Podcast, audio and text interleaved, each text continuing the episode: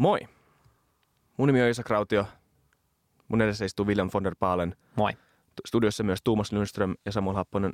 Samuel Happonen tekee tällä hetkellä Instagram-storia. Tämä on kaikille kuuntelijoille relevantti tieto. Kyllä, Tämä story on hyvinkin todennäköisesti vanhentunut, kun tämä joksi tulee ulos. Mutta ei se mitään. todennäköisesti erittäin vanna. Me ollaan FutuCast.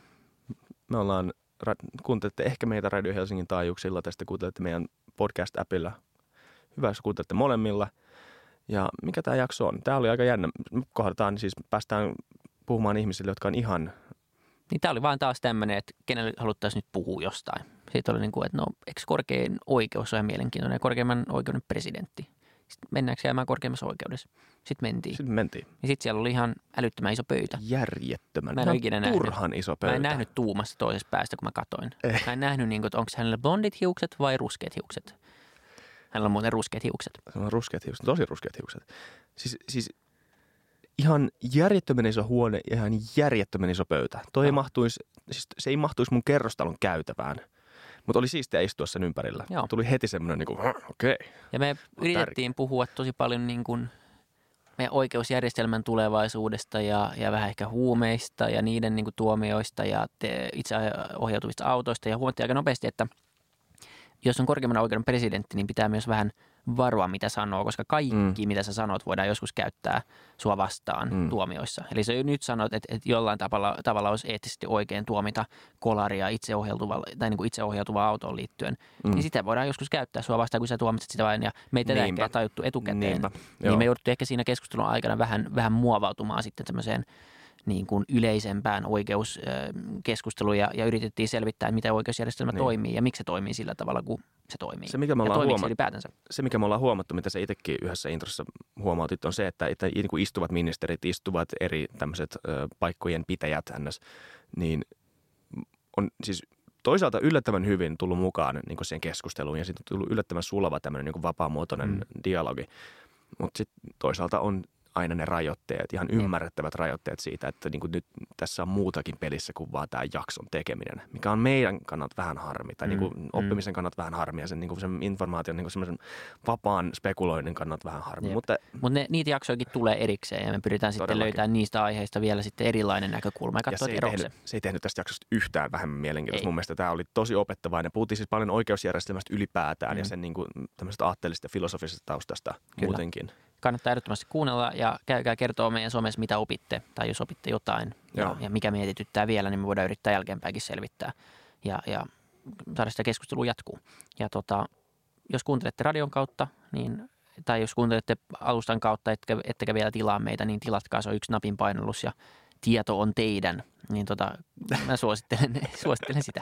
Ja arvostelkaa, niin tämä homma, homma näkyy siellä sun täällä. Jep, Ja tota, mennään Käy. jaksoon. mennään jaksoon.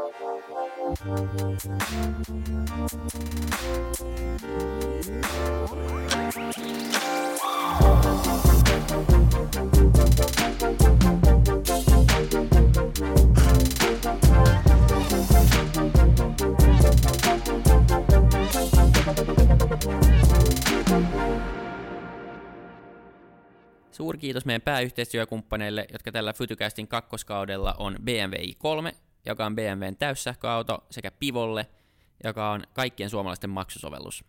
Käykää tutustumassa tarkemmin ja kertokaa meille, että ootteko te jo kokeilu. Yeah. Hyvää huomenta, hyvää päivää, hyvää iltaa, hyvää yötä. Kaikki FutuCastin kuuntelijat, kaikki te, kaikki te luku, lu, lukemattomat kuuntelijat. Tämä podcasti vie meidät Vili kaiken maailman paikkoihin, kaiken maailman unikkeihin paikkoihin. Joo, me Missä me hivuttaudutaan, hivuttaudutaan askel askeleelta lähemmäs presidentin linnaa. Pikkuhiljaa me ollaan tulossa, me ollaan tulossa.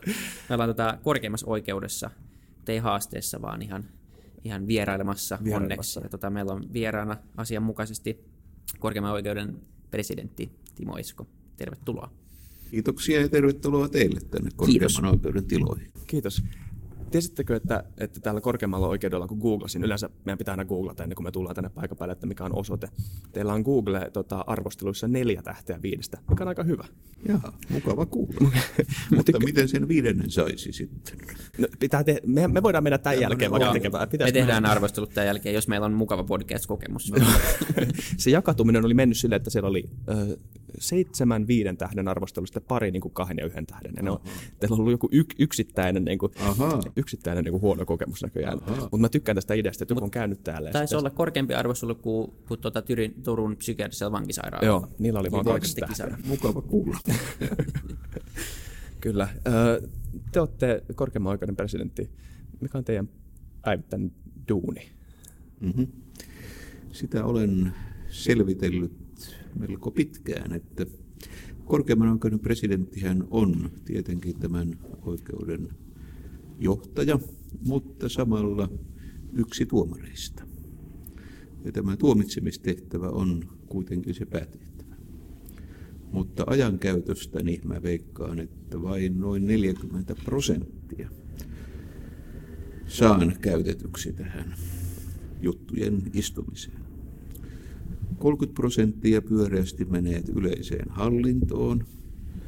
Meillä on aika pieni hallintohenkilöstö. Ja viimeinen 30 prosenttia menee tämmöisiin PR-tehtäviin, puheisiin ja esiintymisiin. Niin Podcasteihin, niin. Nyt olla, mutta tämä on ensimmäinen podcast.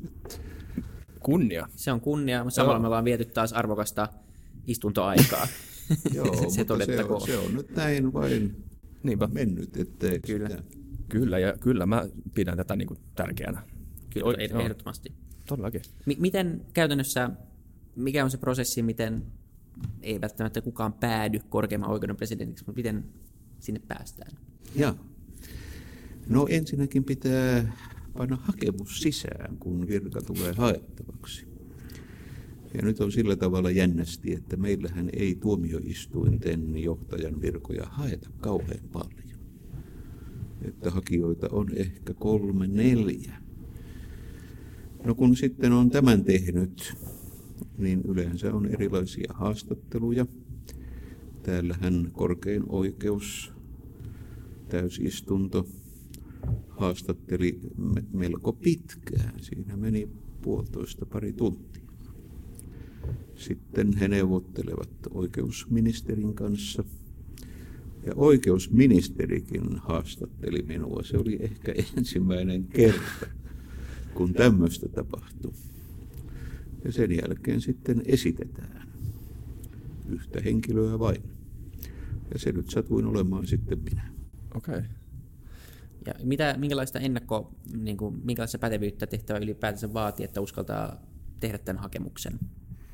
No, pätevyysvaatimukset laissa on aika yleisellä tasolla. Täytyy olla erittäin etevä lain tuntija. Ja sitten sanotaan niin kuin kaikissa näissä tuomioistuinten joht- johtajaviroissa, että johtamistaitoa. Sitähän on aika vaikea mitata. Just niin, just niin. Okei. Okay. Onko mitään, niin kuin, onko mitään potentiaalista esteellisyyttä, mikä voisi johtaa siihen, että ei voi olla korkeimman oikeuden presidentti? Jaa. Varmaan aika paljon. pätemättömyys. Niin, niin kuin nämä loogiset. Jo esteellisyys ei oikein tule mieleen, ellei nyt on oikein kamalassa riitasuhteessa korkean oikeuden kanssa, mutta se on kai käytännössä vähän mahdotonta. Ja Suomen kansalainen pitää kuitenkin varmaan olla. Tuomarin virkaan jo. Joo, ylipäätänsä. Joo. Just näin. Meidän tosi keske, keskenäinen teema tässä podcastissa on tulevaisuus, ja tulevaisuus on aika pitkälti teknologian kehitystä nykyään, koska teknologia on iso- niin iso osa päivittäistä yhteiskuntaa. Kuinka paljon tämä näkyy teidän, puhutteko te paljon siitä, että tuleeko oikeusjärjestelmä muuttumaan, etenkin korkein oikeus? Näkyykö se täällä niin kuin päivittäisessä, kun keskustelette esim. kokouksissa tai käytävällä? Tai... Joo. Jos ajatellaan teknologiaa ja oikeusjärjestyksen muuttamista, niin ehkä se nyt ei koko tähän meidän järjestykseen sillä tavalla vaikuta, mutta oikeudenkäyntiin kylläkin. Valtakunnassa on isoja hankkeita, jotka tähtävät siihen, että oikeudenkäynti olisi paperiton. Mutta se on niin iso prosessi, että se on vaan projekti lykkääntynyt ja lykkääntynyt. Me ollaan tehty sitten omia kokeiluja saadaksemme tätä sähköistä prosessia, niin kuin sanotaan, eteenpäin. Mutta sittenhän on oikein isoja näkymiä siis siihen suuntaan, että tuomionkin voisi kirjoittaa tekoäly. Mm. se voisi verrata aikaisempia tuomioita. Se on nyt siitä hankalaa, että ohjelmia on kai aika vähän. Mm. Joo. Mutta englanninkielisellä alueella mä luulen, että miljoonankin tuomion aineisto on helposti koottavissa ja kun syötät sinne sitten sulla edessä oleva jutun faktat, niin kenties sieltä tulisi jonkinlainen tuomio. Mutta tätä en nyt pidä ihan lähiaikojen asiana, enkä mitenkään kaikkiin juttuihin mahdollisena, mutta tästä on vähitellen alettu puhua. Niin jos harmi, jos jonkin tuomioon tulisi joku ikävä käännöskukkanen, se ei olisi kauhean hyvä. Mitkä voisi olla niin käytännön esteet tämän tapahtumiselle, koska jos mietitään muuten nyt kuin kieli, kieliongelmia totta kai, mutta mietitään englannin kieltä ja mietitään sitä perustelua nimenomaan, että tekoäly pystyy kolumaan tämän aineiston läpi tarkemmin ja paremmin kuin kukaan ihminen, mm. ja se pystyy tuntemaan lakikirjan paremmin kuin kukaan ihminen, koska se nyt näin vaan on, mutta mitkä on niin kuin isommat, miten filosofista tämä on, tämä niin kuin päätöksenteko, miten paljon siellä on sellaisia niin abstrakteja asioita, mitkä pitää ottaa huomioon, tai onko tämä yksi asia, mikä voi niin kuin vaikeuttaa tätä hommaa tekoälyllä? Se varmasti on. Jos ajatellaan ihan tavallista rikosjuttua, niin semmoiset käsitteet kuin tahallisuus ja minkä mm. asteinen tahallisuus on kysymyksessä. Onko huolimattomuutta, teon motiivit ja tämän tapaiset seikat, niitä voi olla aika vaikea. Yleensä ne vasta selviää siinä oikeudenkäynnin aikana. Mutta jos ajatellaan yksinkertaista asiaa, liikennerikkomusta, se on jo helpommin hallittavissa. Mutta tietenkin kun mä en ole nyt pystynyt näihin asioihin niin paneutua, niin mun näkökulmani on vähän suppea. Hmm. Musta tuntuu, että kukaan ei loppujen lopuksi tiedä tekoälystä tarpeeksi tässä maailmassa, että osaisi niin. niin tehdä mitään. Joo, se on jännä. Viimeisen niin. vuoden aikana minusta on alettu keskustella. Se on Kyllä. totta. Sitä keskustelua käydään nyt mun mielestä no. aika paljon ja, ja mä oon jutellut sekä juristituttujen kanssa, jotka on sitä mieltä, että niin kuin tietyt perustason tehtävät ja käsittelyt ja ja asiat on toteutettavissa, mutta myös sitten ne on käynyt vierailemassa niin kuin teknologisissa juristifirmoissa, jossa on luotu pohja esimerkiksi sopimuksille ja näin, niin ne on mm. kertonut, miten lapsen kengissä se kuitenkin on. Samaan aikaan uutisoidaan siitä, miten esimerkiksi isot pankit, niin kuin JP Morgan, antaa potkut juristeille ja laittaa tekoälyn. Tekoälyn, tekoälyn niin, ah, niin, niin, niin, okay. joo, eli, eli vaihtaa juristit tekoälyyn jo niin. nyt. Ja, ja se, on, se on tosi mielenkiintoista, että se on koko tämä keko. sopimuksen teossa Kyllä. voi olla, jos tämä tekoäly hallitsee tuhansia vastaavia sopimuksia. Sieltä voit ottaa näitä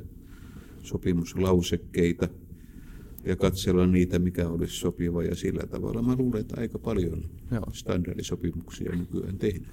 Ja just tämmöisiä niin kuin pienempiä rikoksia, jotka, jotka kuormittaa oikeusjärjestelmää. Isohan ongelma nykyäänkin on monissa maissa Suomessakin, että, että on Joo. vain niin paljon, mitä kyllä, pitää käsitellä. Ja musta tuntuu, että tätä koko tekoälykeskustelua käydään liian mustavalkoisesti kaikkialla mediassa ja muutenkin, että se on, se on joko tai keskustelua. Että joko meillä on tekoälyn johtama ja vetämä koko näin rikollisjärjestelmä, tai sitten sitä ei ole ollenkaan missään. Mm.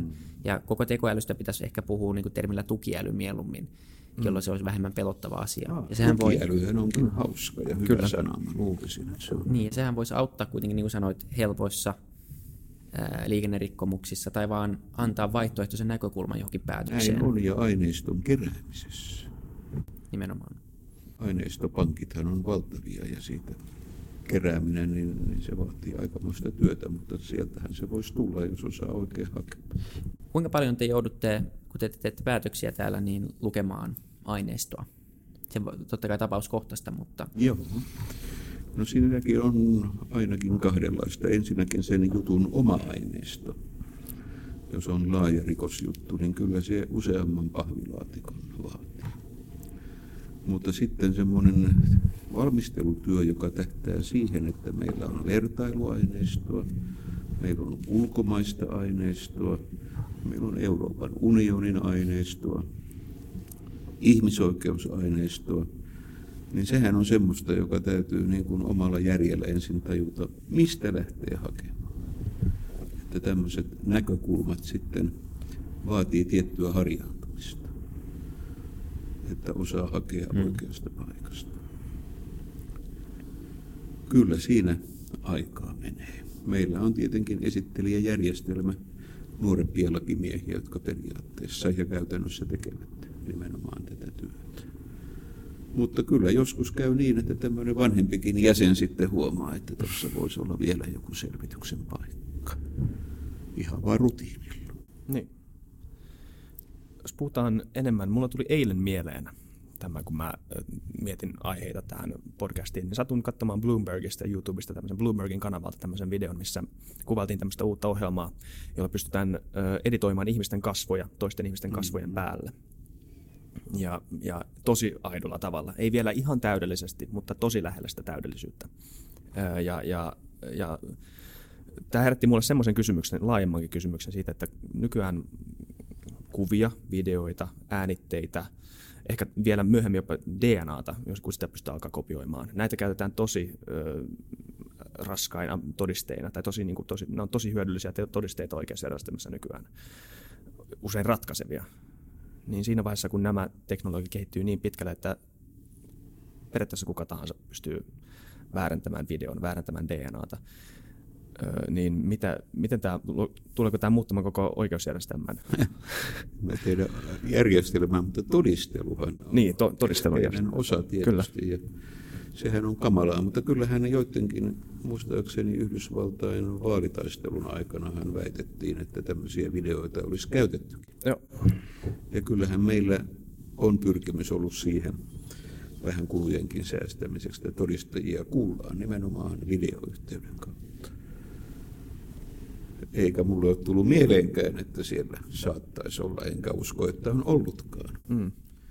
Että varmaankin sitten asiantuntijat tähänkin jonkun konstin te- keksivät, mutta siis tämmöinen keinotekoinen DNA, niin sehän on ihan hirmuinen juttu kun ajatellaan, miten monessa asiassa se on ratkaiseva asia. Niin. Se olisi ihan uskomatonta, mitä sillä voisi, jos nykyjärjestelmä niin säilyisi ennallaan, mitä sillä voisi tehdä. Niin. Kyllä. Mutta siis oikeuslaitoshan ei yleensä ole tämmöisen kehityksen ihan kärkijoukkoissa, vaan mikä on tavallaan varmaan ihan hyvä, koska että niin. stabiililla pohjalla tämä instituutio. Mutta samaan aikaan se on niin pelottavaa. Niinpä. Niin koska no, se mahdollistaa... me pyydämme todistajan tänne henkilökohtaisesti paikalle niin kuin aina. Joo. Ennen on tehty ja nykyäänkin useimmiten tietysti Joo. Koska sen ei tarvitse olla vain pelkästään siinä, että sitä, sitä kuvaa voidaan manipuloida mä oon lukenut nyt semmoista tosi masentavaa kirjaa, jonka nimi on Future Crime. Se puhuu rikollisuuden tulevaisuudesta ja siitä, miten siirtyy enemmän enemmän nettiin ja nettirikoksiin, koska se on niin helppo hakea skaalaa ja siellä mm. ei jää kiinni yksinkertaisesti. Ja siellä puhutaan siitä, miten helppo on vaan manipuloida meidän näyttöjä ja näyttöjen sisältöä. Ei vaan se, että sulla olisi applikaatio, joka vaihtaa sen kasvon, tai vaan se, että sä vaan näet jotain muuta kuin mitä siinä näytöllä oikeasti niin. on. Eli tämän kaiken pystyy nykypäivänä jo tekemään on lukuisia niin kuin hakkerointiesimerkkejä siitä, mitä ollaan hakkeroitu tehtaita ja, ja oikeusjärjestelmä sillä vaan, että muutetaan, niin. mitä se niin kuin katsoja katsoo siinä. Että tämä on täysin nykypäivää jo. Eikä välttämättä tarvitse katsoa. Kyllähän tämän, miten nyt sanotaan, ATK-yhteyksien kautta voidaan tehdä monenlaisia petoksia mm. ja tämmöisiä ihan näkemättä Kyllä. sitä, kuka nyt pyytää sun pankkitunnuksia. Se Kyllä. on tämä perusrikos nykyään. Miten muuten, äh, onko korkein oikeus joutunut linjaamaan jotain isoja tämmöisiä päätöksiä niin nettirikollisuuden suhteen? Ja esimerkiksi minulla oli kysymys siitä, että jos, jos mä oon huoneessa, tämä on nyt hypoteettinen tapaus, että tämä ei ole tapahtunut, varmistetaan vielä, mutta jos mä oon huoneessa, missä äh, koodari, hakkeri varastaa pankista rahaa, hakkeroimalla sen pankin. Ja mä istun siinä ja näen, mm. että tapahtuu. Ja mä en tee asialle mitään. Niin me tämmöisellä suppealla oikeustieteellä, mitä meillä on, niin ainakin on joskus opetettu, että jos sä osallistut pankkiryöstöön ainakin sille epäsuorasti, sä et ainakaan yritä estää sitä, niin sut voidaan ehkä tuomita sitten englanniksi mm. niin kuin accomplish, että sä oot siinä niin kuin jotenkin Avustaja, osallisena avustajana. Niin päteekö tämä sama sitten tämmöisiin nettirikollisuusasioihin, vai voiko mm lähdetä. Se voi olla, että Englannissa ja meillä tämä osallisuusoppi tai niin kuin meillä sanotaan tekijäkumppanuus on vähän, vähän ehkä erilainen. Joo. Meillä sanotaan, että kun tekevät yhdessä rikoksen, jossa kaikessa rauhassa siellä ison huoneen nurkassa luet jotakin romaania ja kaveri sitten sinun tiettämättäsi puuhailee kaikenlaista rikollisuutta, niin on vaikea kuvitella, että siinä Joo. vielä yllyttäminen on toinen tietenkin. Annat niin kuin aloitteen ja kehot, kehoitat, mutta siitäkään ei ole kysymys. Se vaan näkee, että se täytyy tapaus tapauksesta, tapaus tapaukselta katsoa. Kyllähän näitä on muitakin ollut. Pankkiryöstössä kaveri, joka ajaa autoa. Tietääkö se? mitä se tekee. Mm. Huumerikoksessa kaveri, joka kuljettaa repussa huumeita ja sanoo, että ei hän tiennyt, mitä siellä oli. Että aika vastaavanlaisia. Kyllä, nimenomaan. Joo. Että se on samalla tavalla sitten tapauskohtaista. Että se ei... No me yritetään aika pitkälle näillä peruskäsitteillä sitten Joo. kuitenkin pärjää, Niinpä. kun ei muuta ole vielä. Joo. Sitten tapaustapaukset niitä jalostaa sitten tähän ATK-maailmaan. Niinpä. Kyllä. Se on tosi, se on tosi mielenkiintoista, miten ison tämmöisen niin kuin laajan peruskäsitteiden kokoelman oikeusjärjestelmät on laatinut, Joo, joiden kautta näin pystyy on. Näin on. käsittelemään näitä. Se on, se on koko juridisen koulutuksen oikeastaan se yli, että oppii nämä kantavat periaatteet. Mm. Niillä pääsee aika pitkälle, jos on sopivan fiksu henkilö. Kyllä. Joo. Näet sä, että kuitenkin, että se kaipaisi jotain päivityksiä nyt moderniin aikaan? Onko siellä aukkoja? Koko ajan tarvitaan päivitystä, Joo. että sitähän tässä joudutaan tekemään. Ja korkein oikeus on ennakkopäätöstuomioistuin ja se omalta osaltaan näillä ennakkopäätöksillä näitä aukkoja sitten pyrkii paikkaan. Niin voisi olla ehkä ihan hyvä kuuntelijoille ja mullekin myönnän tietämättömyyteni. Mikä on nämä niin suurimmat erot? Mikä tekee korkeimmasta oikeudesta korkeimman oikeuden? Mitkä on nämä oleellisimmat erot? Täällä meillä. Joo. Joo. Korkein oikeus on siis nykyään ja ollut jo vuodesta 80 ennakkopäätöstuomioistuin. Annetaan ennakkopäätöksiä, jotka auttaa lain tulkintaan myöhemmissä samankaltaisissa tapauksissa. Ja siihen jo sisältyy se, että semmoista periaatetta ei vielä ole. Mm. Tulee aukkotapaus tai yllättävä tapahtumain kulku, joka vaatii semmoista ohjaavaa otetta. Tai sitten on tilanne, jossa lain soveltaminen eri puolilla maata, eri tuomioistuimissa on rinksahtanut eri linjoilla. Ja jotta tämmöinen toiminta olisi mahdollista, niin mehän ei ollenkaan kaikkia valituksia tutkita. Itse asiassa tutkitaan loppuun saakka vain tuommoinen 6-7 prosenttia, jossa meidän mielestä on tämmöinen tarve. No nyt te kysytte, että mistä sen tietää. Se on vaan tämmöisen vähitellen kehittyneen ammattitaidon tulos. Me uskotaan, että kyllä me nähdään se, mutta vaikeaa selittää. Siis ennakkopäätöksiä. Niin ennakkopäätöksiä enimmäkseen, okei. Okay. Esimerkiksi hovioikeus lähtee sitten aina sen esillä olevan tapauksen ratkaisemista. Onko alioikeus tuominut oikein vai väärin? Se on heidän kysymys. Mm. Meidän kysymys on se, että onko tässä ennakkopäätöksen tarvetta. Että voi sanoa, että meillä on vain kaksi oikeusastetta, käräjäoikeus ja hovioikeus, joka lähtee tämän oikeellisuuden pohjalta. Onko tuomittu oikein? Onko rikostapahtumia niin. Me katsotaan sitten vähän toiselta tasolta asiaa. Mutta kun se tänne tulee, niin me ratkaistaan myös se mm. itse yksityiskohtainen tapaus. Ja siinä ohessa tulee sitten tämä ohjaus. Hmm. Okei. Okay. Just näiden juridisten peruskäsitteiden avulla. Kyllä. Joo. Kyllä. Se on mielenkiintoista, kun me puhuttiin vähän tästä digitalisaatiosta, teknologian kehityksestä ja ylipäätään näkee tämän, että kuinka niin tämmöisen ison teknologisen verkoston me ollaan rakennettu meidän elämien ympärille ja kuinka nopeasti tämmöisiä disruptioita, ns. disruptioita tapahtuu juuri sen takia, koska se on niin, niin framilla koko ajan tämä teknologia, niin jos tulee yksi pieni teknologinen muutos, niin se voi mullistaa niin ison osan ihan niin kuin elämästä, tästä elätystä, elätystä elämästä. Ja tässä, tässä huomaa, me ollaan nyt puhuttu paljon tästä tota, öö, öö, että miten, miten, miten se vaikuttaa myös oikeusjärjestelmään. Onko, onko mitään, mitä on nämä isommat haasteet, mistä keskustellaan tulevaisuuden varten? Onko se tätä niin kuin samaa, että päivitellään koko ajan, maailma muuttuu, päivitellään koko ajan näitä peruskäsitteitä, tai onko mitään niin kuin isoa semmoista niin kuin hyökyaaltoa siellä horisontissa, johon on laitettu kiikarit? Mm-hmm. Tämä on niin tavattoman monen tason asia. Ensin tuossa jo äsken puhuttiin näistä työmetodeista ja työapuvälineistä, tietokoneista ja tällaisista. Seuraavalla tasolla voisi ajatella, että se on, jos ajatellaan rikosoikeutta, mitenkä rikoksia tehdään sellaisilla tavoilla, joita aikaisemmin ei ole voitu kuvitella. Mm. Ja mitenkä ne vanhat rangaistussäädökset sitten sopivat. Pankkitoiminnassa, pankkiautomaatit, kaikki tämän tapaiset sähköiset huijaukset tietenkin tuo siihen omansa.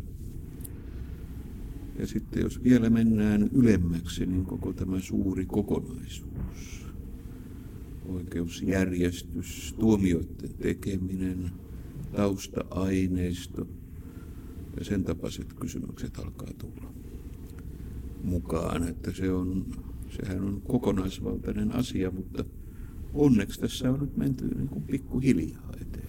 Täällä vaikuttaa olevan rauhallinen tunnelma, että kaikki niin kuin Niin. menee hyvin just nyt. Se on pakko olla sille.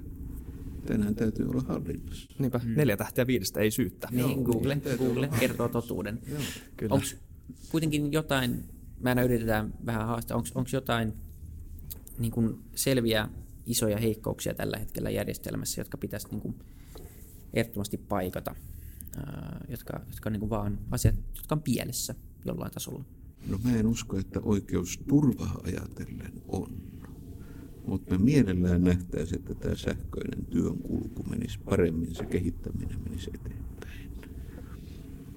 Ja sitten tuohon äskeiseen vielä, niin oikeusjärjestys ja tuomarin toimintahan on semmoista, että sen täytyy olla kansalaisen ymmärrettävissä. Hmm. Siihen perustuu tämä luottamus. Ei voi sanoa, että me nyt on käytetty tämmöisiä vähän parempia menetelmiä. itsekään oikein ymmärretä, vaan se pitää, ei, ei tule luottamusta oikeusjärjestykseen, ellei jokainen käsitä, että mistä tämä Mm. Hmm.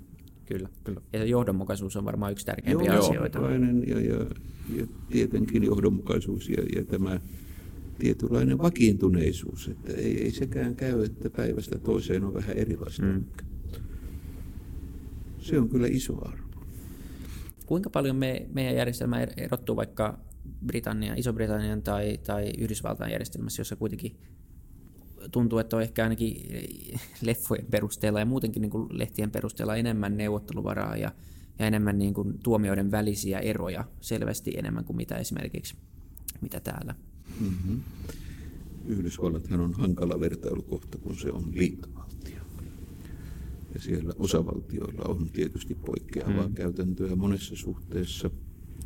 Ja sitten kun sanoit tästä neuvottelusta, niin todella niin kuin meikäläisin termeen syyte neuvottelu on siellä tavattoman paljon käytössä. Joo. Sovitaan syyttäjän kanssa, että myönnät tämän ja tämän ja sitten rangaistustaso on tämä ja tämä jostakin luin artikkelista, että heillä ei olisi edes varaa ylläpitää sellaista järjestelmää, jossa Joo. jokainen juttu menisi täyteen käsittelyyn. Ei varmasti olisikaan. Niin. Siitä se on aika paljon kiinni. Joo. Me ei taas tykätä tästä perustelusta ollenkaan. Ei. Varaa pitää löytyä, Joo. vaikka tietenkin syyteneuvottelulla on oma aika rajattu paikkansa mm. meillä. Kyllä se on käytössä. Se on mielenkiintoinen se, se taloudellinen aspekti. Mä en ole sitä miettinyt, että se on sen takia.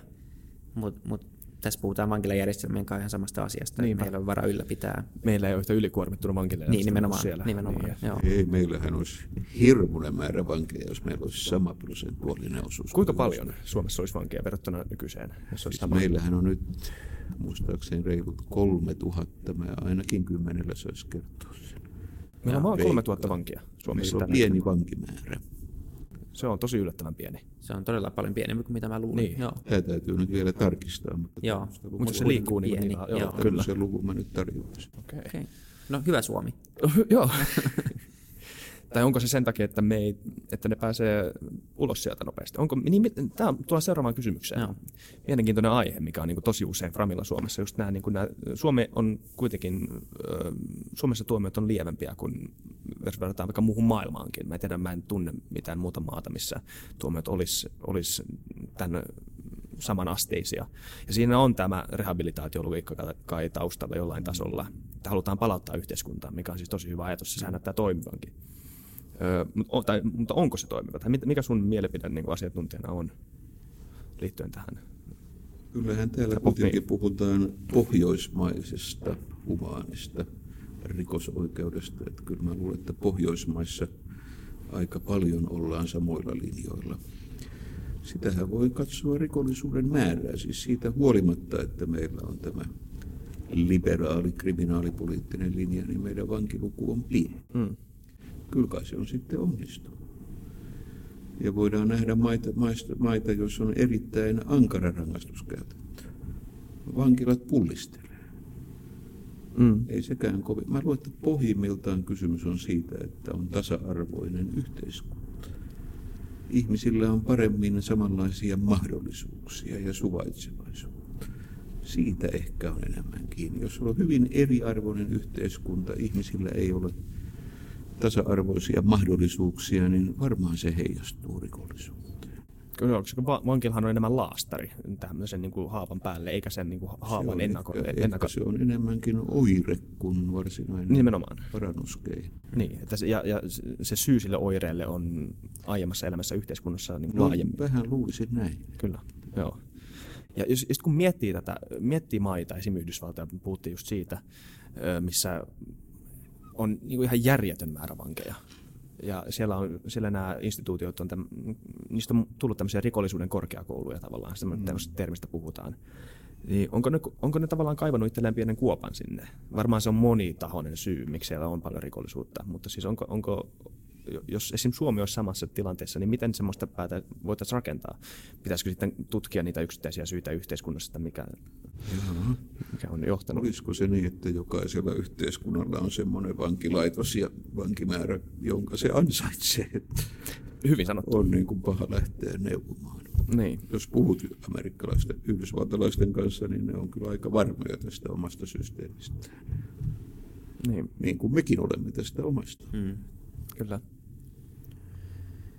Puhuttiin Niin, tuomioista ja, ja niiden pituuksista ja yksi kysymys, mikä mulla on ollut usein ja mä tiedän, mun tutulla on ollut usein, niin se liittyy niin kuin tuomioiden välisiin eroihin ja, ja tekojen välisiin eroihin ja, ja niiden tuomioiden pituuksiin. Ja, ja tämä nyt saattaa olla, että se menee vähän metsään, mutta, mutta niin suunnilleen näin, että, että monessa tapauksessa esimerkiksi jonkun törkeän talousrikoksen tuomio voi olla niin kuin, se olla raskaampi tai niin kuin rankempi tuomio kuin esimerkiksi raiskauksen tuomio. Mm-hmm. Ja tota, mä oon miettinyt paljon, että mistä tämä tavallaan johtuu, mihin tämä perustuu, koska jos mä kysyn sadalta ihmiseltä tuolla kadulta, että mikä on pahempi asia, talousrikos vai raiskaus, niin mä uskon, että sata ihmistä vastaa, että raiskaus on pahempi asia. Mm-hmm. Niin olisi mielenkiintoista kuulla vähän, että mihin se niin kuin pohjautuu, se ajatus siitä, että tässä on tämmöisiä eroja. Ja onko se totta? Niin, ja onko se ylipäänsä totta? Joo, tiukkoja kysymyksiä tässä vähän niin kuin yhtä äkkiä, mutta talousrikoksille on usein tyypillistä se, että siinä ei ole vain yhtä tai kahta tekoa.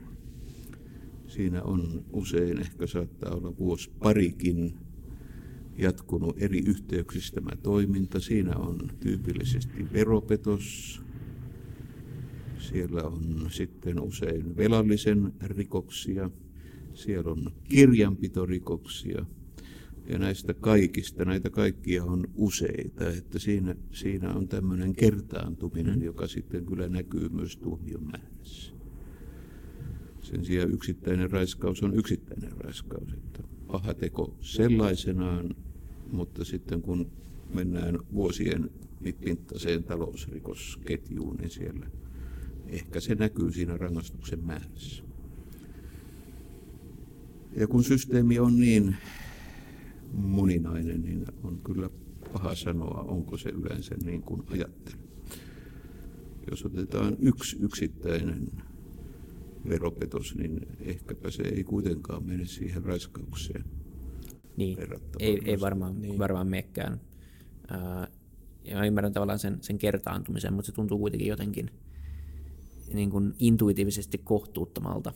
Ää, ja ehkä sen, mä en tiedä, missä se, se mä yritän miettiä ja tutkia itse, mistä se johtuu, se, se ajatus, että onko se siitä, että sen kokee jotenkin niin paljon konkreettisemmin sen, sen niin kuin rikoksen ää, niin kuin aiheuttaman Joo, se enemmän suora teko. niin, ja se, on niin kuin se, se pilaa jonkun ihmisen Niin. niin. täysin se teko. Joo, se Kun taas talousrikos totta kai olla vakava ja viedä rahaa ihmisiltä, mutta se ehkä ei ole niin käsin kosketeltava. Se, mä yritän miettiä, että missä se johtuu se syy, että miksi sata ihmistä tuolla vastaa, että se on, tämä on väärin. pitää varmaankin paikkansa, koska tässä jokin aika sitten selvitettiin tätä kansalaisten oikeustajua ja kyllä ammattituomareihin verrattuna niin talousrikoksista ajateltiin tuomittavan pienempiä tuomioita kuin mitä ammattituomarit piti oikein. Joo.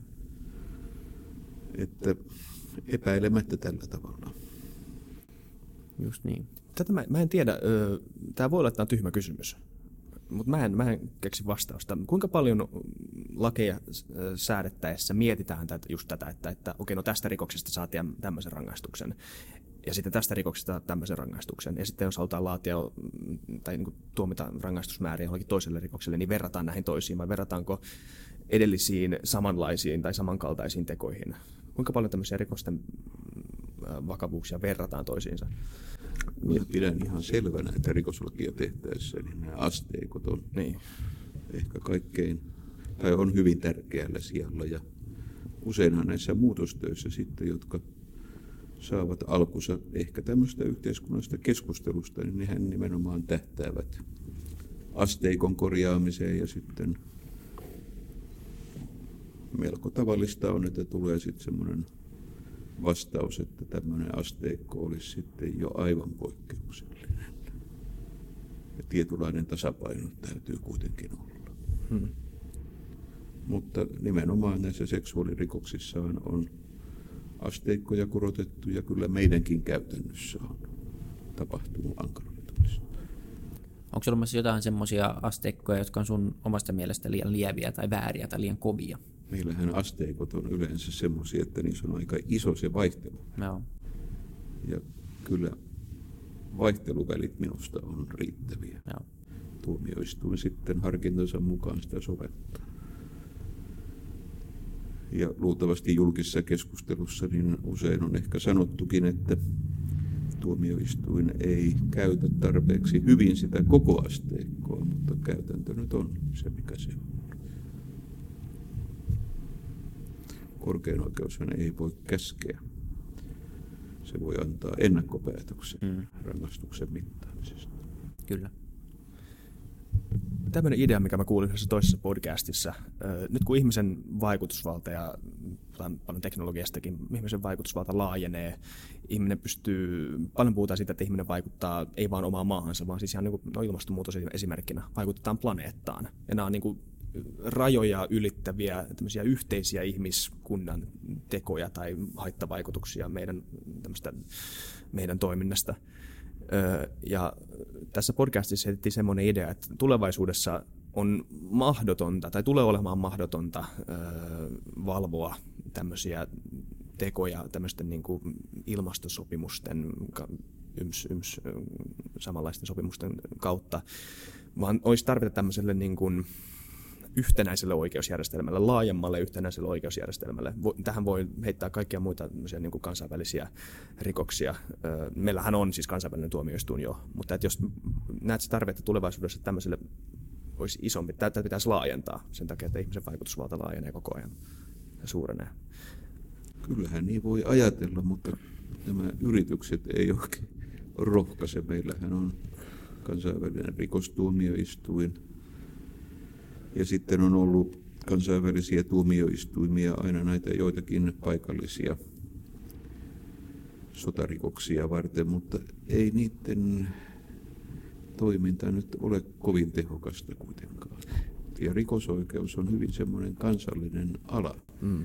Tietenkin voi sanoa, että Euroopan unionihan on aika tavalla vaikuttanut meidänkin rikosoikeuteen, että sieltä tulee unionioikeuden loukkaamista, mutta siis tämmöinen todella iso yhtenäistäminen, niin ei se oikein vaikuta onnistuvan.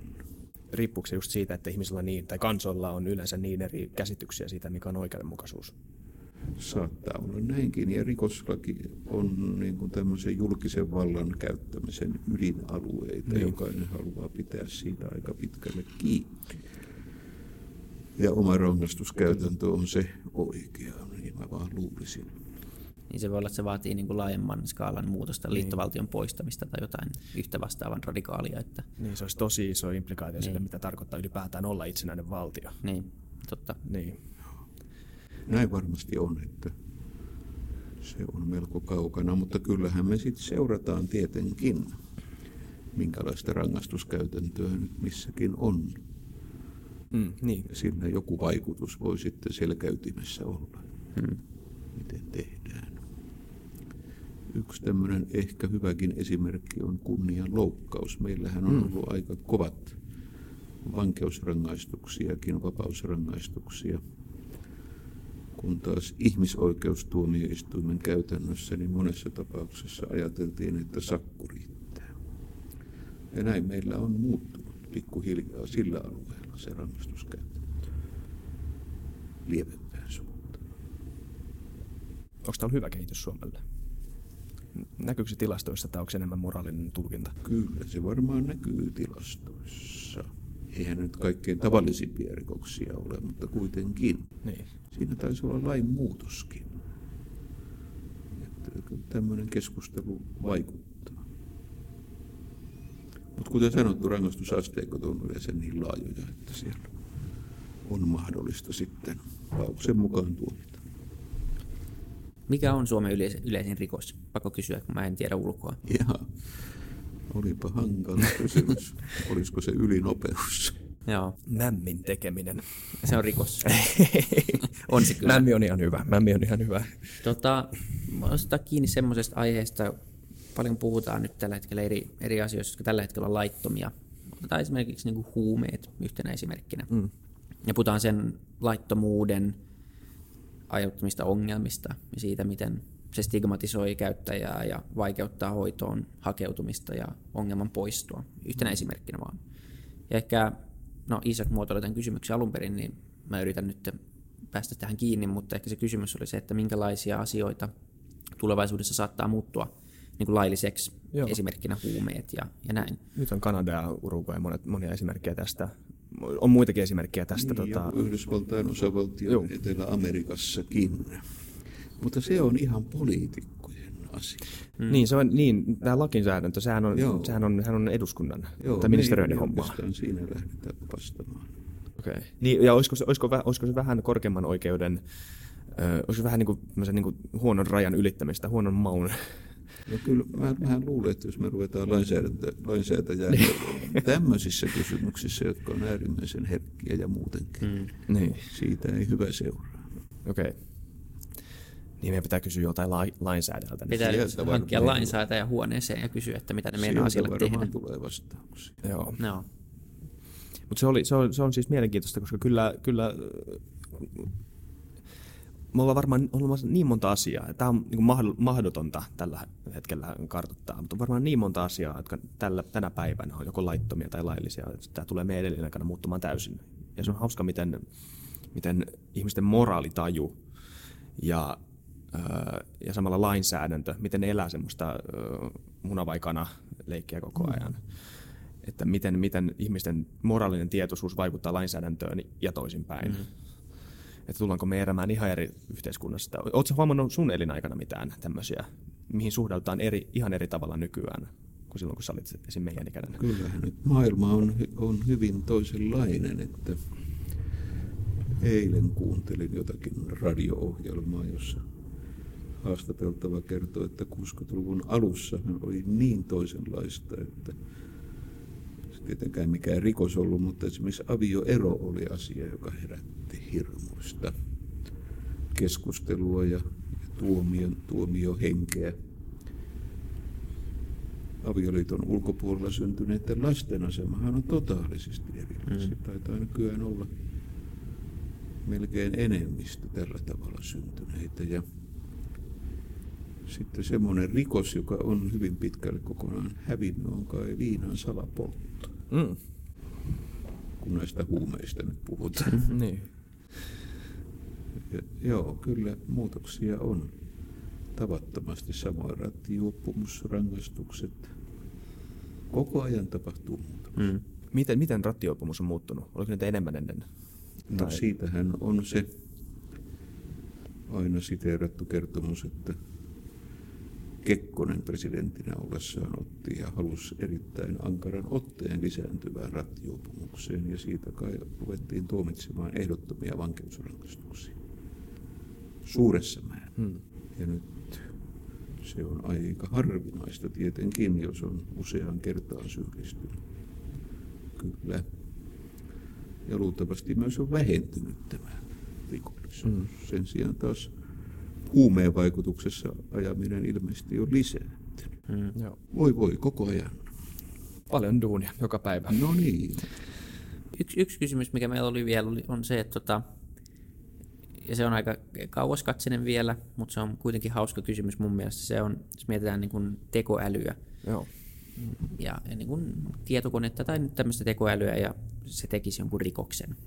Sanotaan nyt, että se ryöstää pankin, että vie 100 miljoonaa jostain pankista ja käyttää sitä sitten oman tekoälyimperiuminsa rakentamiseen. Ja mun mielestä niin kuin nyt ei tarvitse puhua siitä, onko se tekoälyn tietoinen vai ei, se vaan tekee tämän, koska se on sen tavoite ja näin. Niin voiko tekoälyä tuomita rikoksesta? Siis tekoäly ihan itsestään. Kyllä.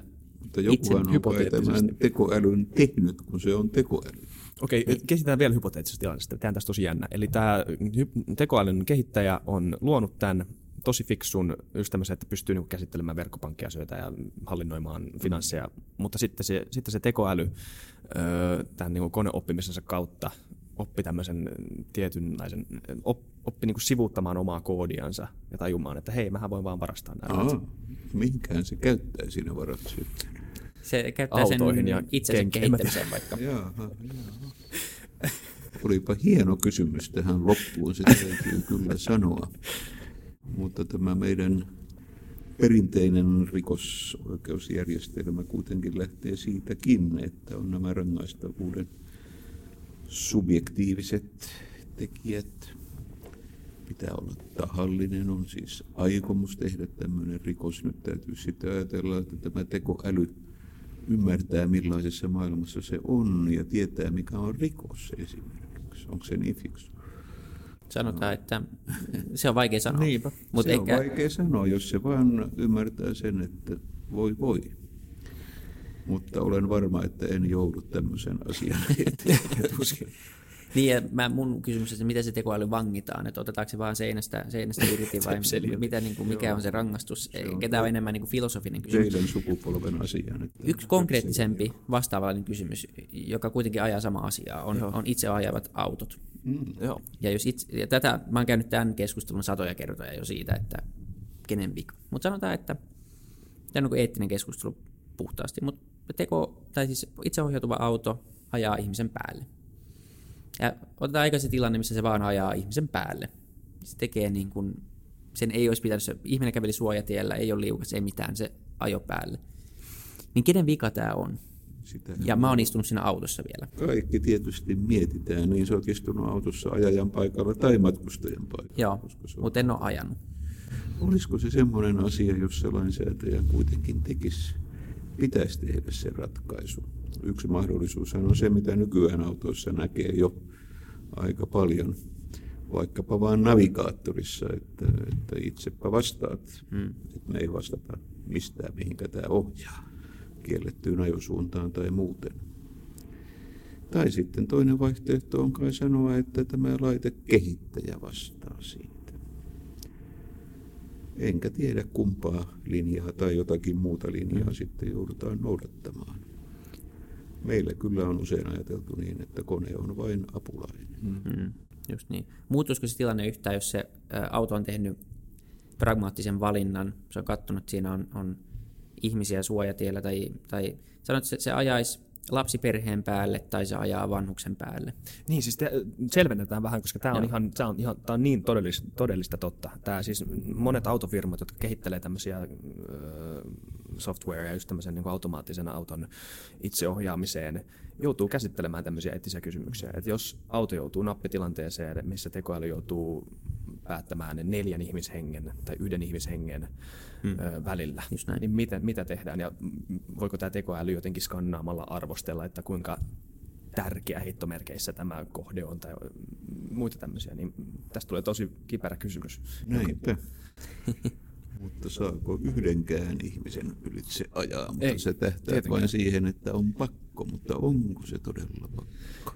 Öö, Sanotaan on, hypoteettisesti, että on pakko. Niin, niin. On, että on, on, on semmoisessa tilanteessa ihan fysiikan lakien mukaan auto ei pysty pysähtymään tappamatta omistajaa, mm.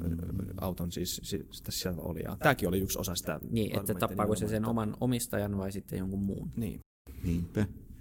Mutta sitten ruvetaan kysymään, että tuliko se auto nyt kuitenkin liian nopeasti siihen mm. paikalle. Niin oliko näkyvyydet ratkaistu ja selvitetty ja kaikki tämmöiset, että kyllä mä aika tarkkaan selvittäisin ne taustat. Hmm.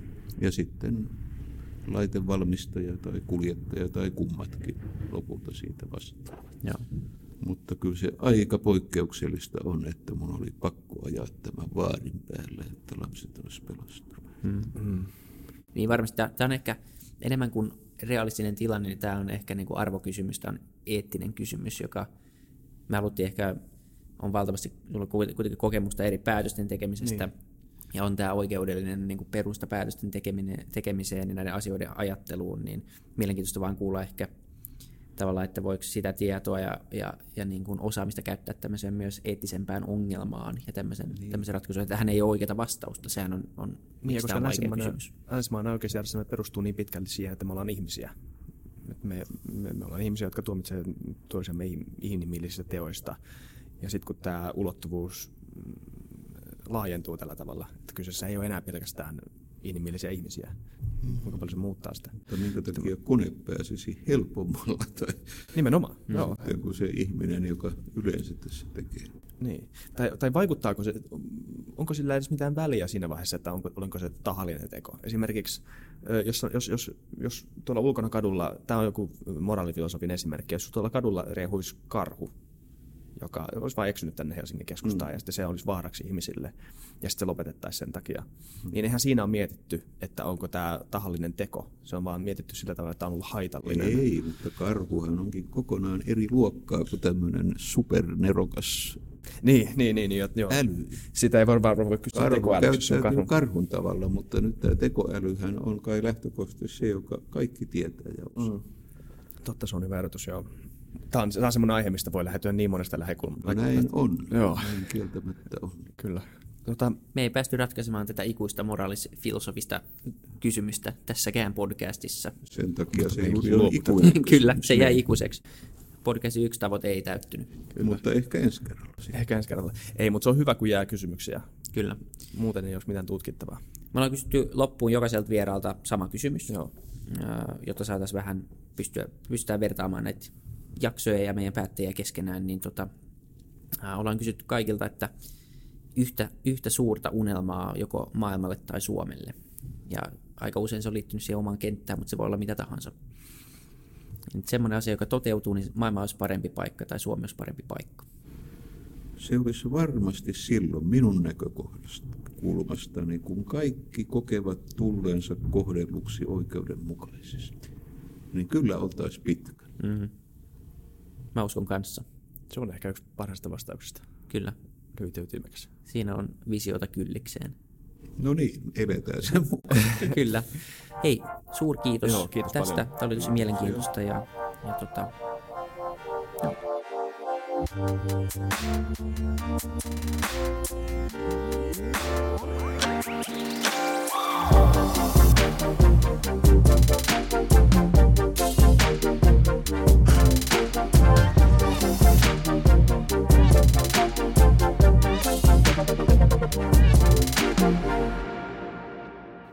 Kiitti kaikille kuuntelijoille, yhteistyökumppaneille ja FutuCastin koko tiimille. Isa Kraution ja William von der Baalinin lisäksi, Isa Kraution minä, tiimiin kuuluu tuotantovastaava Samuel Happonen ja media vastaava Tuumas Lundström. Ja kiitos Niko Noanalle tästä upeasta tunnaribiisistä, joka on mukana Lululandissa. Seuratkaa mitä somessa nimimerkillä FutuCast, millä tahansa podcast-alustalla ja niin ja saa arvostella. Mielellään. Thanks. Moi moi.